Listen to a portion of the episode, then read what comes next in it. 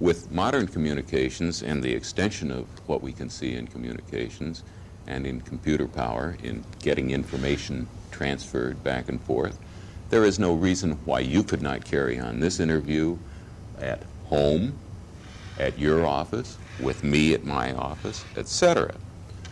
And I think that as we look farther into the future, we're going to find that people will live, live where it is conducive to live, not where it is conducive to work, that the m- movement of the work to the individual will be much easier because, as I say, most of our people are doing knowledge work, not work with physical materials. So at least that half of the population, today's population, could work wherever they pleased without any limitation that they have to go into a particular uh, point to do their work, as long as the communications and the information is available to them wherever they happen to be.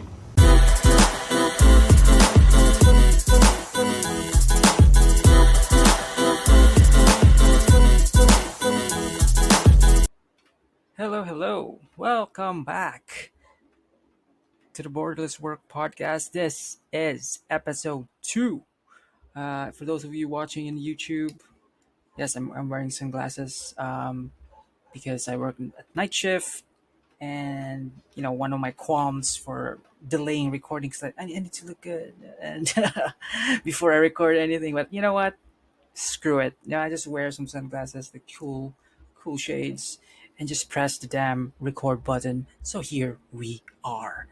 And in this episode of the Borderless Work Podcast, we will be discussing the somewhat confusing future of of remote work, aka borderless work, aka connected work. I found out another terminology that's referred to remote is connected work, because so long as you're connected, you can work anywhere, anytime, so long as you have your, your your laptop and internet.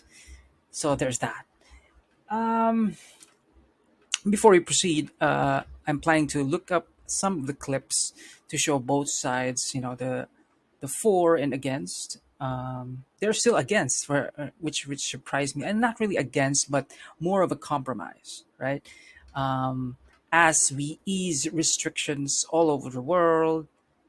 Some companies, some businesses, multinationals, the big companies, usually, they are calling for R T O, which is R T O, return to office. Um, some have, you know, stick to their policy that full-blown R T O, full-blown return to office, back to how things were two to three years ago-ish. And some are, are doing some compromise because, you know, uh, Uh, a lot of companies who tried this in the beginning, like I think towards the end of last year or at the beginning of this year, that they announced this, and then, then some of the people, some of my friends in corporate, they were like, if you proceed with the full-blown thing, because we're used to, you know, humans are are stubborn with change, and unless there's absolutely no choice, then absolutely if one's survival is at stake, it will resist change. And now, these companies, they want to bring these people, their employees, back to the office. And they have, obviously, for obvious reasons, have faced um, resistance, right? They faced uh, resistance, and some, you know, threatened that, ah, they're going to resign. And then until they called the bluff and said, there's lots of people who are changing uh, companies because, you know what, I don't feel like the company policies would fit my personal goals and preferences. Therefore, I shall be looking for other opportunities for greener pastures and whatever reason. And I have a couple of friends who have uh, changed companies at the beginning of this year. And I, I'm sure there will be more when there is no compromise. And of course, the compromise uh, to R T O is hybrid work. Um, hybrid work is like, you know, like four-day work week and then two days work from home, or it could be the reverse, like two-day in the office and then four-day work from home uh, type of approach. I'll be looking for uh, for people to interview about that, since I'm I'm no longer as updated as uh, as a no- non office worker myself. So there's that. And um, yes, uh, people are a bit stubborn unless, you know, their life is threatened, just like the health crisis that we experienced about two to three years ago. And just to acknowledge, like, remote work, connected work has been around for uh, a while, right? It was just on the fringes, or it wasn't really taken seriously by, by the business people, uh, business business people. Um, yeah, pretty much the, the mainstream folks. And, you know, everything changed when the, the pandemic happened. And to acknowledge the, the shift, the speed of shift, the fastest, based on the articles I've read, was about ten to fifteen days. Like a full-blown office-based company or business shifted to remote within ten to fifteen days of, you know, you know, adjustment, research, very, very quick, uh, to be fair. And and now that we're we're going back to, you know, the so-called normal, now they want, you know, they want to go back to how things were. But, you know, people change along the way. And um, yeah, the first clip that we're going to be looking at is like uh, a couple of clips will be on, on the corporate side. This clip that um, I'll be sharing slash reacting to is from Simon Sinek. Simon Sinek. I don't know how to pronounce his name. Who's run a virtual company for over a decade. Um, trying to build trust without any kind of uh, human contact is way more difficult. And I think one of the big mistakes that a lot of organizations have made is because we've adapted reasonably well to teleworking, we're missing the fact that many of the relationships pre-existed. You know, we're, we know these people. Good luck building trust with somebody who's entirely new to the team and has never met anyone. Uh, that's very different. Because remember... You know, oh, no. You're the chosen one. You're supposed to be... You're supposed to be the chosen one. Why? Because remember, you know, re- we build trust between the meetings. Isaac Stern said, music uh, happens between the notes. Well, trust happens between the meetings. Even on virtual teams, you still want to meet at least once a year as a group uh, to, to solidify those bonds. And by the way, brainstorming sessions, anything to do with ideas, oh my God, they're impossible to do virtually. You just don't have the same flow of ideas. You can't interrupt each other easily. You know, interrupting each other virtually is rude and disruptive. Interrupting each other, you know, in a in a meeting where there's ten of us is easy. It's no big deal. You can have four people talking at the same time, and it's fun um, because we're all in the same flow and in idea generation.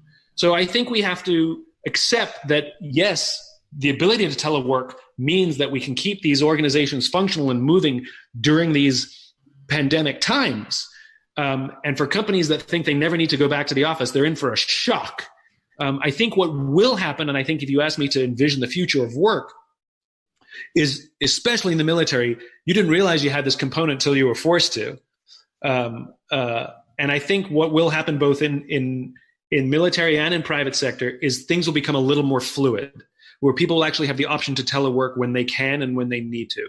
So it's not like, hey, you know, next Thursday, do you mind if it'll happen where somebody just emails in the morning saying, I'm working from home today. And it's fine. It just becomes um, a, a fluid part of our workday and way more socially acceptable. That that kind of makes sense. Uh, I think I think I judged him too early. uh, so, yeah, yeah, that's in, that's an interesting way to put it. Like the future work will become more fluid um, rather than just drawing lines in the sand and declaring one, you know, you either one or the other. Uh, I think, yeah, that, that's fair. That's absolutely fair. Uh, you know, at the end of the day, I am all for uh, like a certain level of convergence as well. Um, but for those people who have goals to become digital nomads, Uh, yeah, I, I mean, I've, I've I've had some friends who have at some point like visited the office just for the heck of it, not really for work. They're just there to meet people, shake their hands, face to face, interact with them face face to face, and then go home and said, I've had enough of human interaction. I've spent one year's worth of energy socializing, and I'm done. I'm going back to remote, to connected, to borderless work, and I'm fine with that. Uh, especially for you know for, for introverts, I would say. Uh, for for extroverts, perhaps they, they need that because they're the types that, that gain more energy for every social interaction that they have. So it, yeah, yeah, the the future is fluid. That's an interesting uh, learning for me. Now this clip is from Jamie Dimon, Dimon, uh, C E O of J P Morgan Chase, and this is our these are his thoughts about uh, remote work. Mind you that this one's a bit dated, uh, about last year, ish. Um, yeah, let's see what he has to say. Hospitals, retail, pharmacies, banks, groceries. It's forty million who go to work. And yeah, kind of they like it at home and stuff like that. It doesn't work really well. So um, the, my view is there will be hybrid, more hybrid work. So accelerate that. Remember, a lot of reporters can work at home and they're writing something. Then you go to the newsroom to get ideas and share stuff. Same for our same for our bankers and you know private bankers, and investment bankers, and and same for our salespeople. So they're on the road some of the time. It, there'll just be more of it. You can do more work from your vacation home. You can do more work from, that's fine. It's just not going to change everything so dramatically. It accelerated a trend, but it does not work for younger people. It doesn't work for those who want to hustle. It doesn't work in terms of spontaneous idea generation. So how, how does it work like, for your culture in terms it, of? It, do, it doesn't work for culture. He's a banker. He runs a traditional universal bank. So of course he's going to say these things about, you know, I met a banker face to face, and I understand, like sometimes, uh, you know, when when when these bankers, they're doing big deals, they have to do it the old-fashioned way, face to face, um, because of the age group that they're dealing with. You know, the older their age group, they would perhaps prefer that kind of interaction. So yeah, that would make sense for him. And of course, I cannot discount his own personal experience, uh, but maybe this is just my Asian, uh, you know, perspective. That at least here in Asia, we're we're shifting rapidly in terms of usage towards mobile banking, and therefore, um, a lot of a lot of the, our local banks even have started to to adapt towards that direction of digital banking, mobile banking more and more. And the services are no longer just in person, although the in persons are still useful to a certain extent. Uh, for customer service purposes, but hey, uh, most of my interactions with my bank are either online, email, messenger, for you know just, just to check on outages uh, and and reconnections for anything um, customer related or technical support related. Um, the last resort is f- physical face to face interaction.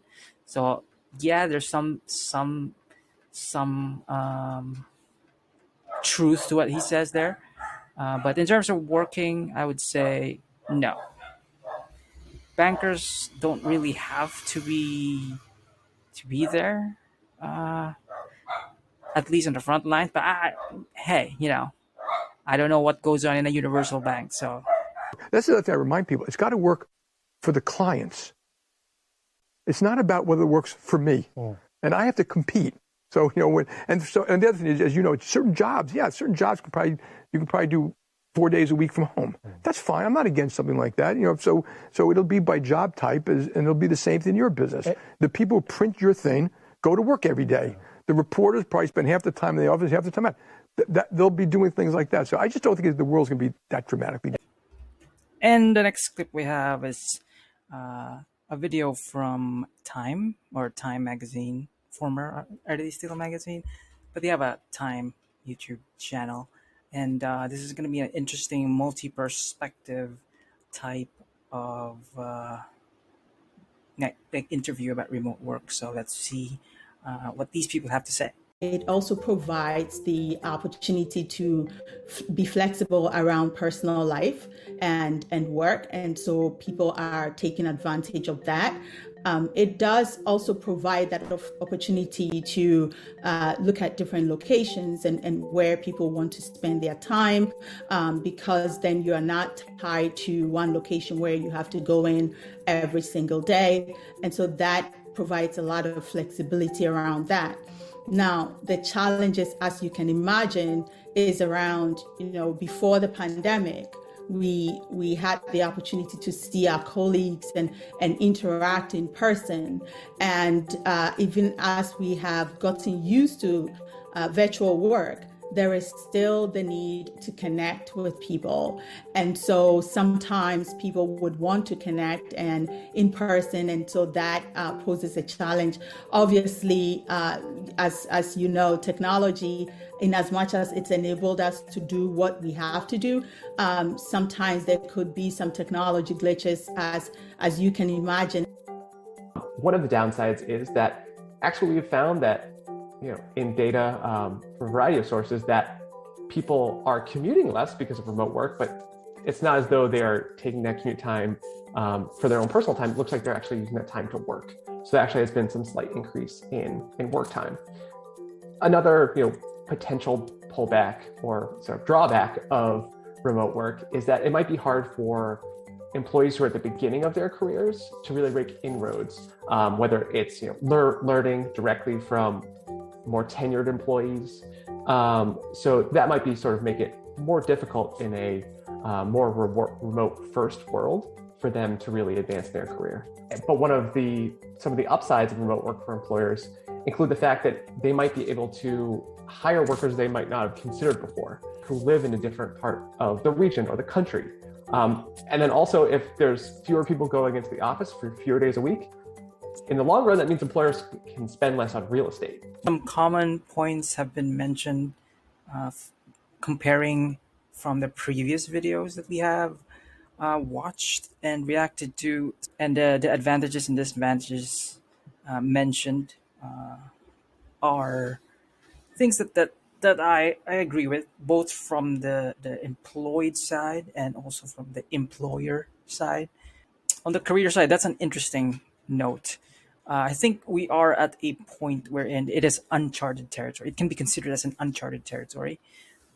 Uh, it's easy to point out that, hey, this is going to be a problem for the next generation, being unable or having limited time with regards to interacting with their colleagues face to face.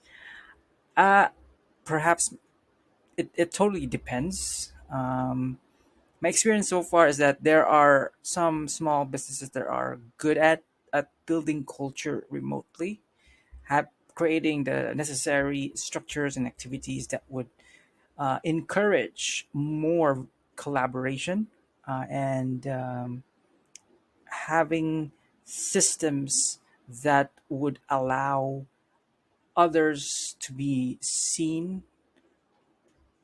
I, I say it depends on the system, and yeah, we're definitely at a point where in different sizes of companies will have adva- certain advantages and disadvantages. Of course, if the the bigger the company, it's, it's going to be more difficult to implement certain systems of, let's say, you know, engagement. Virtual engagement is is one, um, tracking uh, output, tracking work. Is, is another. I mean, there are time tracking uh, platforms, softwares out there uh, to track the type of work that certain remote workers are doing. Uh, some companies are more concerned with outcome-based type of uh, measurement of of effort, of contribution to the business. So yeah, we're, we're definitely on an uncharted territory, and yeah, I'm excited to, to learn from others how they're doing that. How, what can we conclude based on these videos that we have watched and listened to? Well, I would say like remote work is here to stay. Um, it's it's just it it it will depend on how a company deals with it. Um, for sure, some of the bigger companies would ins- continue, would still, on the short term, continue to insist on on the R T O uh, type of activity. Some will go the hybrid direction. Um, some will go virtual first, like as one of the vid- one of the people in, in the videos mentioned, like they're going to go virtual first, but have the options of going to the office. So it's interesting because like it's like eighty percent remote and then twenty percent um, face-to-face, which is interesting uh, way to approach it.